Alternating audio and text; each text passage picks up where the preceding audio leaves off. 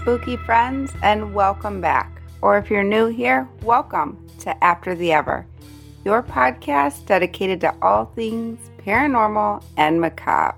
Hosted by yours truly, me, the Pumpkin Queen. I have to say, I am loving all the Halloween decor ads that are coming through my email right now. And did you all see the 12 foot skeleton has returned to Home Depot? Oh my God. I can say with confidence, I have started pulling out some decorations. Not gonna lie. I am super excited to be recording this next episode. With the passing of my oldest dog this month and just being super depressed, I have not had the will to record. And just when I started to feel better, wouldn't you know it, good old COVID Karen decided to visit my home and my family. So the vibe has been a little off in my home the last month. But fast forward to today, current status, other than the fact that I still cannot smell or taste anything, I think we are all feeling much better and way ready to get back to what we call our norm. Another quick thing I wanted to say is I have found another podcast that I am just in love with. I am sure you all have heard of it, so do not come for me. I can't help it that I live under a rock. So I've been listening to Morbid with Ash and Alaina, and oh my god, my life has been changed. I am currently binging them. Pretty much the only podcast I'm listening to right now. I love it.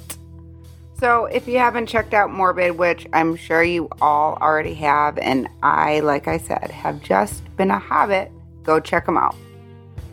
Okay, now that all my spooky friends have had my life update, I'm here to bring you all another episode so let's dive right in because you know I'm trying to keep my intros short so we can get to the good stuff.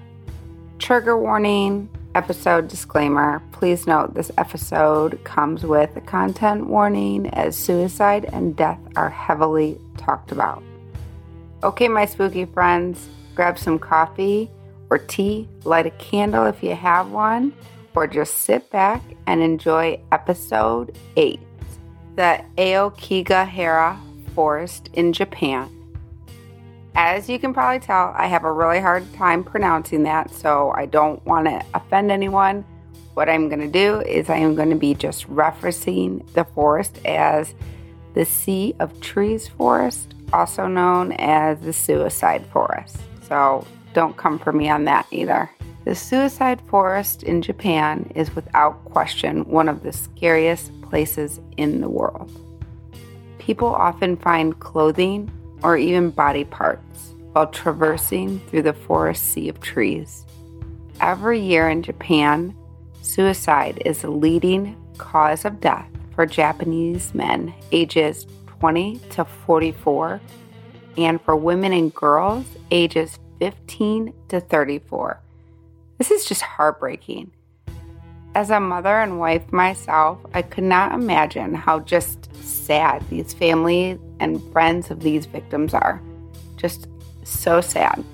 Given its proximity to Mount Fuji, the suicide forest is considered by most Japanese religions to be a very spiritual place, but not necessarily the good vibes, healing, spiritual that you might be thinking, but more of a darker spiritual energy, the kind that feeds on fears and sadness. Buddhist monks have set up altars in the forest to try to combat what they say are evil spirits haunting the forest and drawing people there to take their own lives. Travelers and villagers say if you have sadness in your heart, to not travel into the forest because the dark entities in the forest grow stronger from the energy that comes from that sadness in your heart. And once the forest has a hold of you, you now belong to the forest. How sad.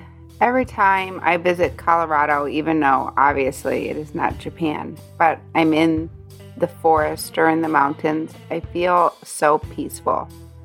So, to be out in the environment like that in a beautiful area and to have so much sadness is really disheartening.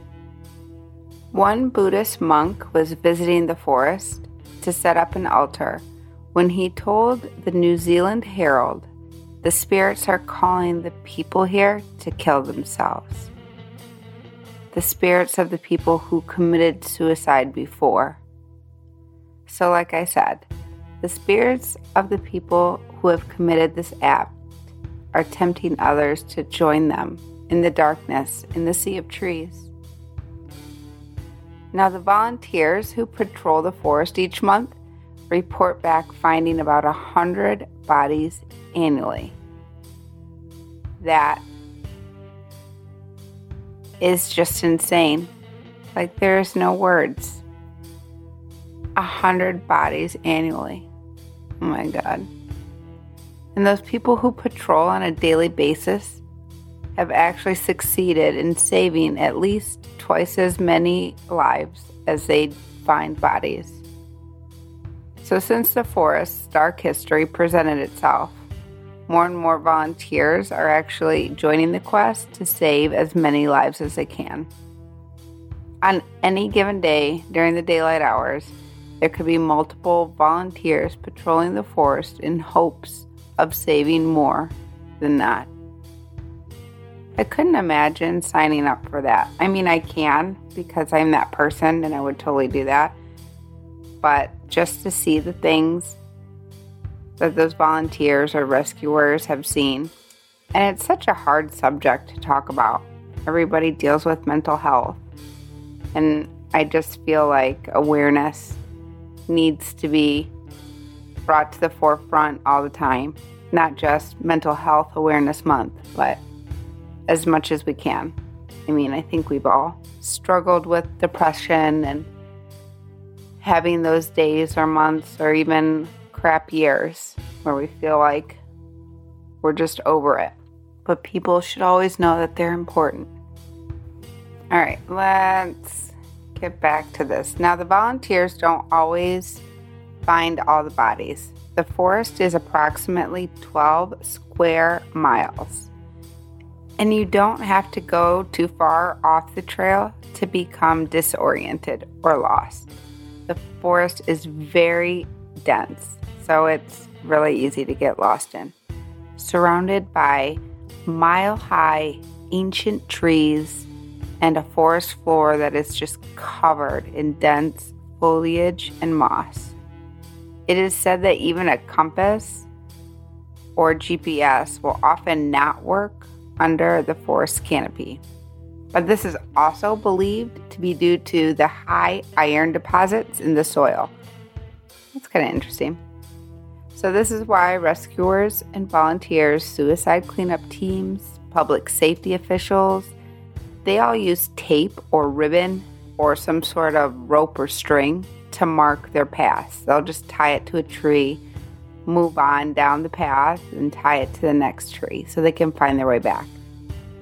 But there are stories of people having their tape cut almost deliberately, leaving them lost in the woods. Could it have been one of those demons who are believed to lead those travelers astray? I'll let you come to your own conclusions on that one. But the stories of the suicide forest is not the only reason that that forest you probably don't want to visit. Like I said, located at the base of Mount Fuji, the Sea of Trees also plays a role in Japanese mythology. And it's considered to be one of the most haunted places in all of Japan.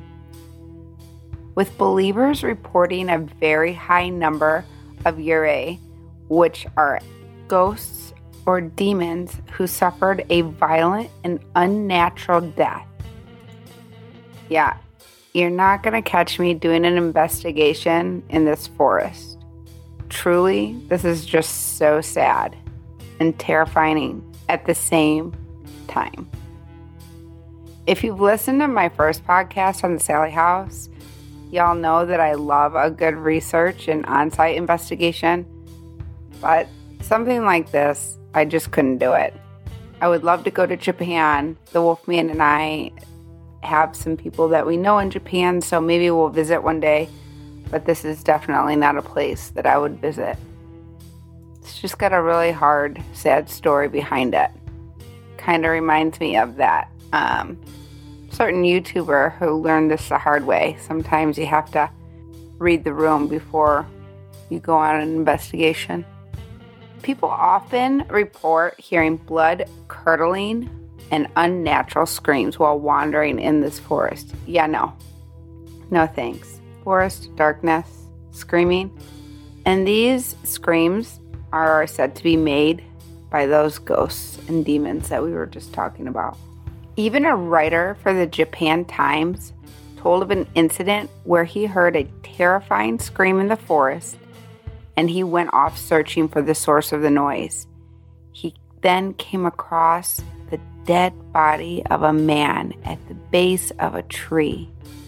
A quick examination revealed that the corpse had been dead for some time and the screams could not have been coming from him. But maybe it was his spirit. I could only imagine what is going through the mind of that writer for the Japanese Times when he heard the screams only to find a body instead. If I was ever not a skeptic, which I am not, I totally believe in ghosts, spirits, paranormal, and the beyond. If I had an experience like this, this would definitely change my mind. Terrifying. Another hallmark of this forest is that there has been supposedly ghost sightings, with visitors sometimes claiming they see white figures drifting in between the trees. When the sci fi paranormal investigation show Destination Truth investigated the forest, they may have caught one of these apparitions on camera. Was it a Yuri? Shadow figures? Spirits from beyond? Or just the mind playing into your fears? Now, I know I said earlier about doing investigations and reading the room. I should have explained that a little bit further in detail. What I mean is, in the way you portray the investigation and not showing certain things that would be harmful to families and victims if you were to possibly come across something. Now, in Destination Truth, this is season two, episode 11. They investigate all the ghost sightings in the forest, and they have said it's the site of nearly 1,000 reported suicides, and that was back in 2008. So, I couldn't get an actual number that was up to date of how many suicides, but I know it's astronomical. Way too many. Because at one point Japan had one of the highest suicide rates in the world, they have come up with a few things that they are trying to implement to help these unfortunate events from happening. Now, I was reading an old, old article on mentalfloss.com. This article was January 8th, 2016. It looks like Japan's government enacted a plan of action that aimed to reduce such high suicide rates by 20%. Part of those measures included posting security cameras at the entrance of the suicide forest and increasing the security patrols. Suicide counselors and police have also posted signs on various paths throughout the forest that offer messages like Think carefully about your children, your family, and your life. Your life is a precious gift from your parents. Wow. If that doesn't hit you in the feels, then you have no soul. Another thing that this article mentioned is that this forest is just naturally eerie. Bad reputation aside, this is no place for a leisurely stroll. The forest trees organically twist and turn, their roots winding across the forest floor. Because of its location at the base of the mountain, the ground is uneven, rocky, and perforated with hundreds of caves. But more jarring than the tricky terrain is the feeling of isolation created from the stillness. The trees are so tightly packed, the winds cannot whip through them, and the wildlife is just very sparse. One visitor described the silence as a chasm of emptiness. She added, I cannot emphasize enough the absence of sound. My breath sounded like a roar. Locals say bringing a tent into the forest suggests doubt. Now, camping is allowed in the area, but visitors who bring a tent with them are believed to be undecided on their suicide attempt. Some will camp for days, debating their fate. People on prevention patrol will gently speak with such campers, trying to get them to leave the forest with their lives. During my research, I found out that the internet is just littered with disturbing images from the suicide forest. From abandoned personal effects to clothing, shoes, toys that are just spread all over the forest floor. So, if you visit the forest, I just ask one thing please do not share disturbing pictures or images just so we can show respect for the lives lost and the victims' families. Well, my spooky friends, that is all she wrote for today's episode. If you made it this far, thank you for listening. I know this was a really heavy topic for this episode.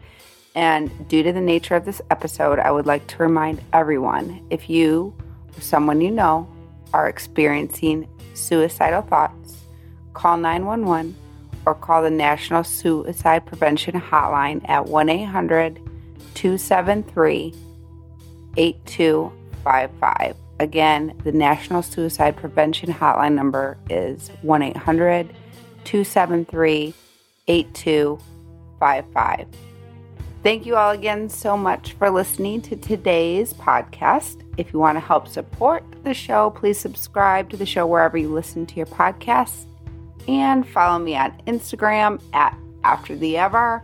I just hit over 300 followers, so thank you all so much. Please share with your friends. Also, don't forget to swing by the show's website, aftertheever.com, to find that contact me page. On that page, you can send me your stories or even request for a story Thanks again to my spooky production team. Please check out the show notes below to find out all their personal links. Look out for episode 9. So until next time, stay spooky. And to the Wolfman, I love you.